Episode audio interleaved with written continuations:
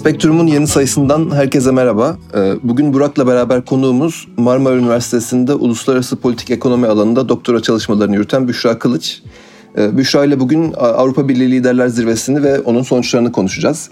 E, hoş geldiniz ikiniz de öncelikle. Merhaba, hoş bulduk. Hoş bulduk, selamlar. Selamlar. Bildiğiniz gibi e, bu son liderler zirvesinden Türkiye'ye yaptırım kararı çıkmadı. Halbuki böyle bir yaptırım kararı çıkmasına yönelik bir beklenti vardı dünya kamuoyunda. Bildirim metninde, e, sonuç metninde bu yaptırım tartışmasının Mart ayındaki liderler zirvesine bırakıldığı e, ve Mart ayına kadar Türkiye ile Yunanistan arasındaki diyaloğun gelişmesi gerektiği ifade edildi. E, sadece Türkiye'ye yönelik mevcut yaptırım e, e mevcut yaptırım uygulanan şahıslar ve kurumlar listesinin genişletilmesine karar verildi. E, ama ülke ekonomisini sarsacak denli büyüklükte bir yaptırım uygulanmadı. E, öncelikle Büşra'ya şunu sormak istiyorum. Ekim ayında da bu zirve için bir erteleme kararı verilmişti. Bugün de Mart ayı için verildi. bu zirve aslında Ekim ayındakinin bir tekrarı mı oldu? Ekim ayında bugünden farklı olarak neler yaşanmıştı? biraz önceki zirveyi konuşarak başlamak istiyorum. Neler diyeceksin Büşra? Tabii Ekim ayındaki zirve aslında kendi içinde birazcık kaotik bir zirveydi. Ee, Eylül'ün sonunda yapılması planlanıyordu. İşte bir Covid temaslısı sebebiyle bir hafta ertelendi. Ekim'in başına alındı. Tam zirve başlarken e, Dağlık Karabağ krizi çıktı. O sırada Avrupa Birliği e, Türkiye ile alakalı yaptırımları tüm yaz boyunca konuştuğu süreçte yani özellikle Ağustos'ta e, Eylül'ün başlarında Oruç Reis'in falan sondaj faaliyetlerine devam ettiği sırada bu zirve çok büyük bir enerjiyle beklenirken e, bir anda e, Eylül ayı boyunca e, bir diplomasi trafiği başladı. Hatta e, Ekim'deki liderler zirvesi başlamadan önce e, Türkiye'den, Ankara'dan bir e, çağrı metni yayınlandı. Cumhurbaşkanı Erdoğan AB liderlerine diplomasi çağrısında bulundu. Ee, yine işte NATO'nun e, nezdinde Türkiye, Yunanistan, işte Almanya'nın da başı çektiği bir ittifak grubu e, ara buluculuk anlaşmalarına başladı ve bu görüşmeler devam ederken e, beklenen işte Doğu Akdeniz e, yaptırımları gelmedi. Aksine Türkiye için ee, özellikle işte akademik çevrelerde ya da işte köşe yazılarında sevinçle belki bize bir umut olabilecek şekilde karşılanan pozitif gündem e, ortaya çıktı Ekim zirvesinde. Pozitif gündemde de e, işte Türkiye ve AB arasındaki ilişkilerin artık düzeltilmesi, Türkiye'nin tek taraflı faaliyetlerine son vermesi durumunda e, gümrük birliğinin güncellenmesi ve vize serbestisi gibi Türkiye'nin yıllardır e, değiştirmeye çabaladığı ve işte üyelik sürecinde e, sektede kalan e, kısımların güncellenmesi vaat edildi. Özellikle yine e, mülteciler konusuna vurgu yapıldı. İşte Türkiye ve AB arasındaki e, sığınmacı işbirliğinin devam etmesi gerektiği söylenildi. E, bugüne geldiğimizde e, zaten Ekim'deki zirvenin sonucunda Türkiye'nin işte hukukun üstünlüğüne, e, çok taraflı davranışlara, uluslararası hukuka uyup uymayacağı takip ediliyor denilmişti. Ve aralığa top atılmıştı. Aralığa geldiğimizde de bu sefer ne oldu? Ee, biz işte transatlantik ilişkileri güçlendireceğiz. Ee, ABD ile artık daha e, yeni bir ilişki kuracağız. Bunda Biden'ın seçilmesi tabii ki en büyük etken denilerek 2021'e atıldı. Yani bu e, şey gibi e, zirve öncesinde iki şey Aralık zirvesi öncesinde e, AB temsilcilerinden bazıları işte konsey başkanı Charles Michel şey demişti. E, Türkiye e, oruç reisi bir gönderip bir geri çekerek kedi fare oyunu oynuyor demişti. AB'nin de sürekli topu atması, sürekli ertelemesi aslında kendi içinde bir kedi fare oyunu ya da işte top atma oyunu bana göre. E, hiçbir şekilde nihai karara varılamıyor ve e, sürekli olarak Türkiye'nin işte hukuka uyması davet ediliyor. Tek taraflı e, olduğu ifade edilen eylemlerin durdurulması e, söyleniyor. Ankara tarafına baktığımızda da bu söylemlerin işte sadece yumuşak yaptırımlar, sadece isim listesi e, çerçevesinde kalması bir etki yaratmıyor açıkçası ki Cumhurbaşkanı Erdoğan da e, zirve e, günü AB bize daha önce de yaptırım uyguladı. Biz işte faaliyetlerimizden ödün vermeyeceğiz gibi e, bir açıklamada bulundu. Burada aslında şunu görüyorum ben yani bu Türkiye için bir zafer olmadı. Sadece Türkiye e, biraz zaman kazanmış oldu diplomatik çalışmalarını hızlandırmak için e, diye düşünüyorum. Çünkü bir yandan hükümetten gelen bir işte ekonomide ve yargıda, adalette bir reform yapma Türkiye'nin yolunun her zaman Avrupa olduğunu ifade etme gibi bir takım söylemler gördük. Ee, ama sonra bu söylemlerin aksine başka söylemler de gördük az önce senin bahsettiğin gibi. Ee, bu yaptırımları e, ciddiye almayacağını Türkiye'nin ve faaliyetlerine devam edeceğini söyleyen bazı söylemler de gördük. Ee, burada ben bunun bir politika olduğunu düşünüyorum. Yani e, kafa karıştırıcı bir politika ve biraz da zaman kazanmaya yönelik. Ama açıkçası cidden merak ediyorum Mart ayına kadar e, işler nasıl gelişecek? Türkiye çünkü Doğu Akdeniz'de aslında vazgeçemeyeceği ulusal çıkarları var. oradaki deniz haritası henüz üzerinde uzlaşılmış değil ve oradaki enerjiden Türkiye tabii ki pay almak istiyor. E, her ülkenin isteyeceği gibi. Ee, ama bunun bir tabii ki bir yandan da diplomasinin bütün olanaklarının kullanılması ve karşı tarafın buna ikna edilmesi gerekiyor. Belki karşı taraftaki ittifakı bozacak başka diplomatik faaliyetler, başka müttefikler aranması gerekiyor. Buna dair ben açıkçası merak ediyorum Mart ayına kadar neler olacak. Bir yandan e, ABD'den gelen yaptırımlar da e, Türkiye'yi bu anlamda şimdilik Türkiye yine bu işi ucuz atlatmış gözüküyor ama Joe Biden yönetime gelecek e, ve Türkiye'yi biraz daha sıkıştır, sıkıştırabilir Doğu Akdeniz konusunda diye düşünüyorum. E, Türkiye bu sıkışmışlıktan e, nasıl kurtulacak? E, bunu gerçekten dediğim gibi merak ediyorum. Çünkü e, Yunanistan basınında şöyle şeyler de yazıldı. Türkiye e, Almanya Başbakanı Angela Merkel'in yaptırımları bekletmek konusunda e, Macron'u ikna etmesinin temelinde aslında senin dediğin gibi Joe Biden'ı beklemen taraftarlığı var. Bir yandan da Yunanistan basınına göre Türkiye'nin Rusya ve Çin'e doğru itilmesinden e, kaygı ve kaygı duyulması da var. Yani Türkiye'nin Avrupa Birliği ile çok zıtlaşıldığı ve Avrupa Birliği'nin çok sert yaptırımlar uyguladığı bir dünyada yönünü tamamen Rusya'ya ve Çin'e Doğu blokuna doğru kaydırması gibi bir ihtimal de söz konusu. Bunlar tabii ki şimdi bizim hani şu olur bu olur diye öngöremeyeceğimiz gelişmeler olacak. Ama Mart ayını heyecanla bekliyoruz.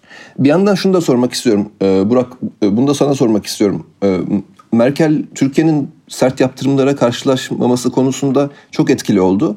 Ee, ama Merkel'in 2021 yılında görev süresinde olacağını biliyoruz ve e, partisini e, bırakacağı figür de Merkel'in merkezdeki çizgisine oranla biraz daha sağda kalıyor aslında ve bunun yani Almanya'nın Türkiye'ye yönelik ılımlı politikasının temelindeki gerekçeler değişmeyecek. Yani Almanya ile Türkiye arasındaki ticaret devam edecek. Almanya'da yaşayan Türk nüfusu orada olmaya devam edecek.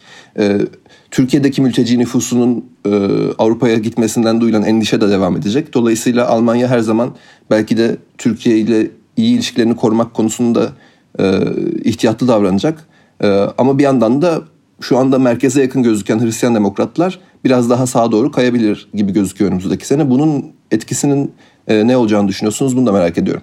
Doğru. Almanya'daki bence siyasi dengelerin değişmesi senin söylediğin gibi muhtemel gözüküyor önümüzdeki dönemde. E, diğer e, birçok Avrupa ülkesinde olduğu gibi. Çünkü yükselen e, aşırı sağa karşı merkezdeki partiler de bir e, hamle yapmak durumunda oluyorlar siyaseten.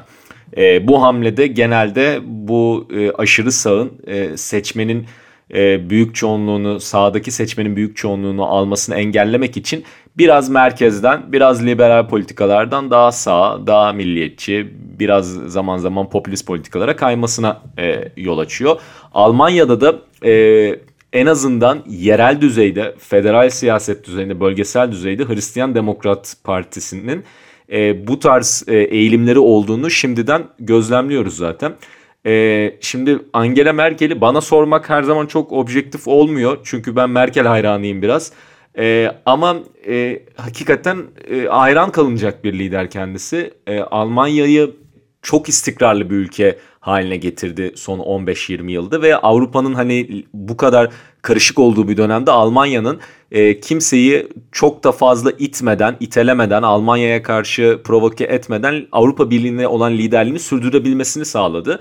E, aynı anda içerideki siyaseti de müthiş idare etti. Büyük koalisyonu iyi idare etti. Ama Hristiyan Demokrat Parti netice olarak daha merkeze ve merkezin de merkezine aslında e, sağ sol siyasetinden öte ekonomiye dayalı, ekonomiye daha çok odaklandığı bir liberal siyasete e, oturttu. E, çoğu konuya rasyonel, soğukkanlı yaklaştı. Covid konusunda da e, e, öyle yaklaştı en son bütün bilim insanı kimliğini ön plana koyarak. E, Türkiye meselesine de öyle yaklaşıyor doğal olarak. Yani Türkiye meselesine baktığında e, Merkel bütün tespitleri yapıyor.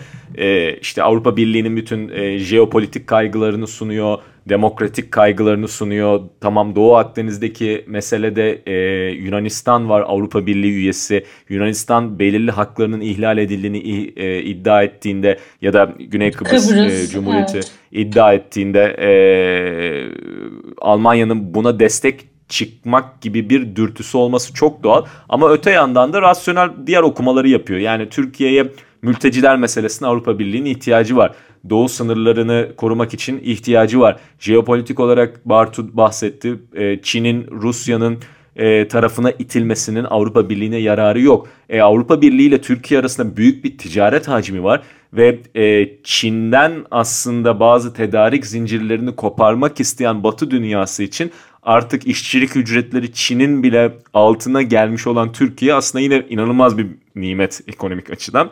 Dolayısıyla bütün bunları göz ardı etmeden rasyonel olarak bakıyor. Tamam problemlerimiz var. Tamam şu anki mevcut hükümetiyle iyi anlaşamıyoruz. Ama vazgeçemeyeceğimiz de bir tırnak içerisinde stratejik partner diyor. Artık o tam üyelik hikayesini Merkel bile kullanmıyor Avrupa Birliği'ne maalesef. E, ama e, stratejik bir partner diyor ve e, kavga edemeyiz diyor, itemeyiz diyor. E, bir şekilde uzlaşmak zorundayız diyor. E, Avrupa'daki diğer liderlere nazaran da daha az popülist yaklaşıyor olaya. Daha diplomatik, daha rasyonel yaklaşıyor. Ama eğer Almanya'nın iç siyasetinde dengeler değişirse ve öyle gözüküyor ki Merkel'den sonra ülkenin başına Merkel kadar istikrarlı, karizmatik bir lider gel, gelmiyor gibi gözüküyor şimdilik. Yani kendi partisinde bile kendisini henüz kabul ettiremedi gibi. E, Karin Bauer mıydı? Doğru mu okuyorum? Kamp Karin Bauer. E, yani adını bile daha tam bilmiyoruz. Telaffuzunu duymamışız. Hani öyle bir öyle biri gelmiyor gibi gözüküyor. Öyle bir lider olmayınca da e, popülistlere, marjindeki siyasetçilere gün doğacaktır Almanya'da. E, bu da AFD başta olmak üzere hem sağdan hem soldan marjinal partilerin yükselmesine ve merkezdeki partilerin de eğilimli oldukları tarafa, sosyal demokratların sola, Hristiyan demokratların sağa doğru kaymasına yol açacaktır. Ve eğer Hristiyan demokratlar bir şekilde iktidarda kalmaya devam ederse bugünkünden daha sağcı olacaklardır. E, bunu bence Fransa'da da göreceğiz. Diğer ülkelerde de göreceğiz büyük ihtimalle en azından kısa vadede. E, bu değişirse Almanya'nın da artık Türkiye ile e, Avrupa Birliği'nin diğer şahin kanatları arasında olan bu ara bulucu mediator rolünü biraz daha azaldığını ve orada bir dost yitirdiğimizi görebiliriz. Eğer bu Avrupa Birliği ile olan şeyimiz, sürtüşmemiz devam ederse aynı seviyesinde. Ben bu imtiyazlı ortaklık meselesinin çok da akla yatkın bir şey olduğunu düşünmüyorum açıkçası. Çünkü e, karar alınan masada oturmaya oturmuyorken e, alınan karara uymak zorunda olacak bir ortak ya olması Türkiye'nin çok akla yatkın gelmiyor bana. En basitinden şöyle bir durum var. Biz 1995 e, yılından beri aynı gümrük birliği rejimi içerisindeyiz. Ama şu anda gümrük birliğinde her şey değişiyor. Bütün e, yapılan işte bütçeler, planlamalar, kurtarma e, paraları işte AB'nin 5G teknolojisine, işte dijital dönüşümüne, yeşil ajandasına, karbon emisyonunun azaltılmasına vesaire uygun olarak e, dağıtılıyor ve e, öyle bir endüstri haline geliyor AB'nin kendi içi. Öyle bir pazar oluyor. Öyle bir pazarda e, biz işte bizden e, bizle yaşıt, bizle akran bir anlaşmanın e, şartlarıyla zaten ticaret yapıyoruz. Zaten en başından bu adaletsiz.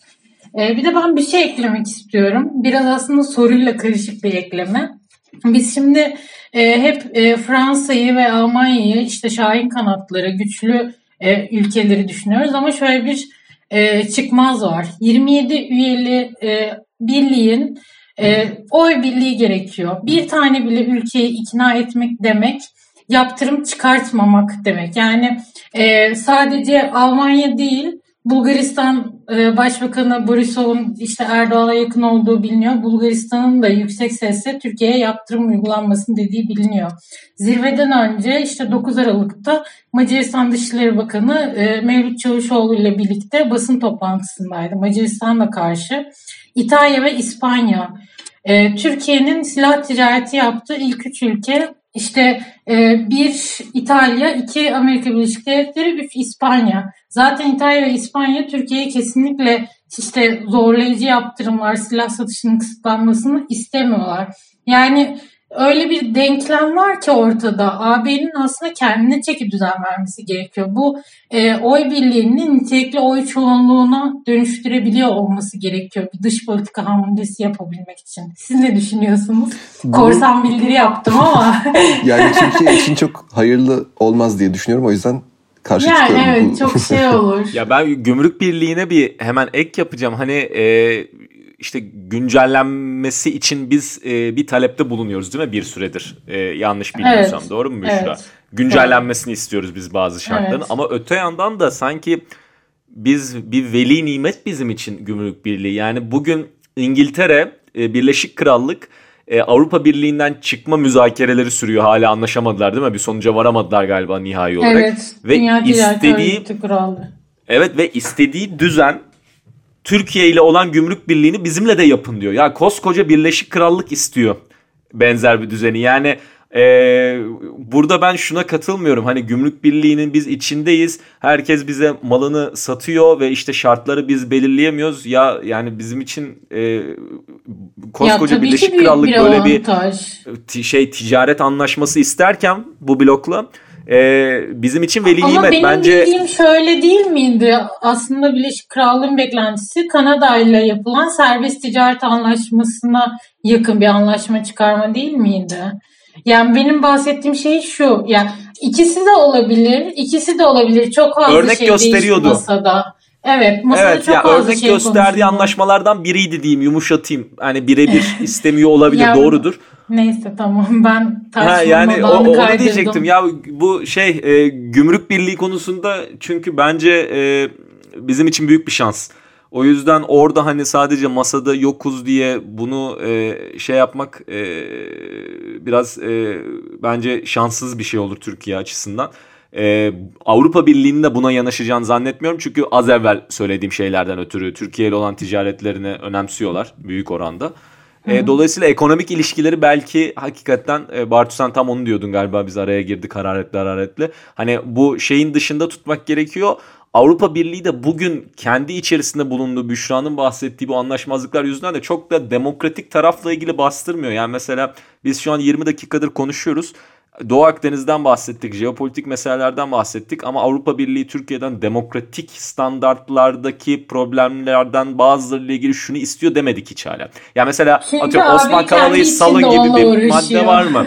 Ha. Hayır yani yok. diyemiyorlar bunu. Belki var öyle Evet. bazı sesler. Parlamentoda Evet. var özellikle. Orası daha şeyden e, nasıl diyeyim real politikten biraz daha izole bir alan olduğu için hükümetlerden orada o tarz sesler oluyor. Ama hükümetlerden böyle bir ses gelemiyor çünkü zaten dedin yani kendi içlerinde uğraşıyorlar bunlarla.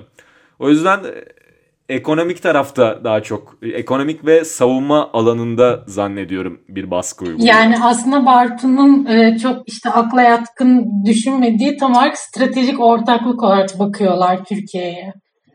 Evet. Değil evet. diyebiliriz. Evet. Bu şimdi ben Doğu Akdeniz'le ilgili bir şey daha sormak istiyorum. Bu meselenin temelinde, yaptırımların temelinde zaten bu Doğu Akdeniz e, tartışması yatıyor. Ee, Burada Büşra'nın da de- dediği gibi az önce Avrupa Birliği'nin içerisinde Türkiye'den yana tavır koyan ülkeler var. Buna belki e, Büşra'ya ek olarak Polonya'yı söylemek de mümkün. Polonya da e, yani Türkiye'nin ikna edebileceği ülkeler listesinde var ve dediği gibi bir tanesinin vetosu bu yaptırımların uygulanmasını engelleyecek. Ee, belki de Türkiye'nin şu anda Doğu Akdeniz stratejisini değiştirmeden Mart ayında da yaptırımları e, engelleme şansı var.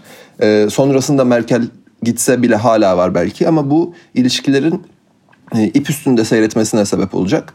Bu Doğu Akdeniz krizi de belli ki e, çok kısa bir vadede çözülmeyecek. Yani önümüzdeki hafta, önümüzdeki ay ya da bir sene içerisinde kesin çözüme ulaşmasına dair bir emare yok şu anda. E, şimdi benim merak ettiğim, ya benim Doğu Akdeniz konusunda savunduğum şey asla ulusal çıkarlardan taviz vermemek, vermemek e, ve bunu mümkün olan e, en diplomatik şekilde yapmak. Bunun için de e, gerekiyorsa Mısır'la, İsrail'le e, ve belki başka ülkelerle Avrupa Birliği'nin üyesi olmayan e, dolayısıyla bir e, bu hani supranational denen bir e, kuruma üye olmayan ve bizim e, Türkiye'nin karşılıklı olarak ikili şekilde diyalog ve e, anlaşma yapabileceği ülkelere en başta yönelmek ve eli kuvvetlendirmek, karşıdaki ittifakı da çatlatmak. Bence akla en yatkın strateji bu ve Türkiye'nin ister istemez bu yola doğru gideceğini düşünüyorum. Ee, siz bu, bu... Ama bir şey söyleyebilir tabii, tabii. miyim? Ee, şimdi bu ittifak ve ulusüstü e, anlaşma şeyinin kural koyucusu, yapıcısı AB kendisi. Zaten Ekim zirvesinde de bahsedildi, Aralık zirvesinde de konseye bir görev verildi. E, Doğu Akdeniz için uluslararası bir konferans toplanacak. O konferansta da ne olacak? Joe Biden yönetiminde ABD, Avrupa Birliği ve e, özellikle işte Fransa'nın e, müttefiki olan, Fransa'nın işte yazdan beri e, çok fazla ilişkide olduğu ne bileyim e, İsrail olabilir, işte Libya'daki farklı kanatlar olabilir.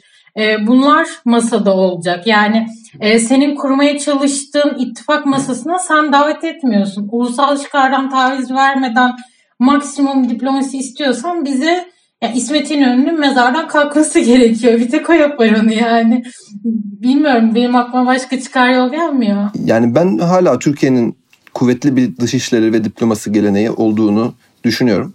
Bir şekilde bu iş oraya doğru gidecektir ve Türkiye'de mutlaka o masada yer alacaktır. Başka türlüsünü hayal etmek akla aykırı geliyor. Yani biz Türkiye bir Akdeniz ülkesi ve Akdeniz'le ilgili böyle önemli bir tartışma gündeme geldiğinde Türkiye'nin bu, bu masaya alınmaması gibi bir ihtimal bana çok uzak geliyor. Ee, bu konuda hani içim çok da rahat değil tabii ki. Yani bu konuda bir gergin bir bekleyiş içerisindeyim. Ee, ama ister istemez bu diplomasi yolunun çok etkin şekilde kullanılmaya başlanacağını düşünüyorum. Ee, bu noktada merak ettiğim şey şu. Ee, bu zirveden önce de Oruç Reis gemisi e, karaya çekilmişti. Doğu Akdeniz'deki bu sismik araştırmalarını ara vermişti. Ee, her zirveden önce bir karaya geliyor. Sonra buna başka bir gerekçe üretiliyor e, iç kamuoyunda ama dış kamuoyunda bu tabii ki böyle muhtemelen anlaşılmıyor Avrupa basınında, ABD basınında ya da belki başka ülkelerin kamuoyunda. Ee, burada hani Türkiye bu şey değil yani bunu bir eleştiri olarak söylemiyorum. Bu akla yatkın olan şey. Ee, sonuçta bu bir e, mücadele yani bu karaya da çekilir, geri de denize gönderilir. Şimdi muhtemelen zirve bitti. Türkiye elini kuvvetlendirmek için Oruç Reis yine gidip yine araştırmalara başlayacaktır. Yani bu, bunun sonunda e, ne olacak? Yani sizin öngörünüzü gerçekten merak ediyorum. Yani bu gazı bulacağız Bartu. yani Birincisi o acaba bir anlaşmaya varılmadan gaz bulunması daha büyük problemlere de sebep olabilir. Ee, bu sefer hani çık, bulunan gaz nasıl paylaşılacak çok daha büyük bir kriz. Ee, siz ne öngörüyorsunuz? Yani bu gemiler araştırmalarına devam edecek mi? Gaz bulunursa ne olacak? Gaz bulunmadığı takdirde bu masada senin bahsettiğin e, bu uluslararası konferansta e, Türkiye oraya davet edilmediği senaryoda. E, Yok davet edilmez demiyorum. Davet tabii ki edilir. Ama o davet edildiği masada kural koyucu olmayacaktır. Çünkü e, kullanılan söylemler şu. Türkiye tek taraflı saldırgan faaliyetler yürütüyor. Yani bunu dünya kamuoyuna empoze eden zaten söylemler var. E, o yüzden ki hani şöyle bir durum da var. ABD yaptırımları da çıktı biliyorsunuz işte e, S-400'lerden dolayı. E zaten tüm işte Akdeniz ile ilgilenen e, aktörleri çağıracaksın. ABD'yi de çağıracaksın. Bir süre sonra Rusya'da müdahale olacak. O masada olmasa bile e, bir açıklama yapacak, bir şey söyleyecek. Bu sefer S-400 tartışmaları alevlenecek. Yani burada Türkiye'nin istediği sonuçların çıkması zor diyorum. Yoksa davet edilmez demiyorum tabii ki. Anladım. Bu bölüm e, ben yarım saatten kısa olsun istiyorum bundan sonra bölümlerimiz. O yüzden e, yavaş yavaş bölümü kapatalım ama hala da vaktimiz var yani. Eklemek istedikleriniz varsa bu çok uzun. Belki üzerine birkaç bölüm daha çekeceğimiz, her gelişme olduğunda yeniden yazacağımız, evet. konuşacağımız bir mesele. İki ufak şey eklemek istiyorum. Tabii ki. Ben iki ufak şey eklemek istiyorum. Ee, bir, e, Türkiye'nin burada e, Doğu Akdeniz'de mücadele ettiği ülkelerden e, Türkiye'ye karşı Türkiye'nin e, Büşra'nın dediği tırnak içerisinde kullandığı hani agresif Avrupa Birliği'nin deyimiyle e, agresif tavırlarının e, karşısında e, bir başka agresif tavır uygulayacak bir ülke olduğunu düşünmüyorum bir. İkincisinin Avrupa Birliği'nin bu tarz e, bir e, çekişmeye gireceğini çok zannetmiyorum iki. O yüzden e, hem Kafkaslarda en son Karabağ Savaşı'nda hem Libya'da yani hem Suriye'de gördüğümüz gibi e, diplomasiyi kullanmasa da Türkiye'nin bu hard power'ı belli bir noktaya kadar etkili olabilir diyorum ben. Bu Doğu Akdeniz'le ilgili yorumum. Yani e, hani hepimizin temennisi e, diplomatik yolların biraz daha açılması çünkü bunun daha rasyonel ve ekonomik açıdan daha fazla çıkar getireceği yolunda.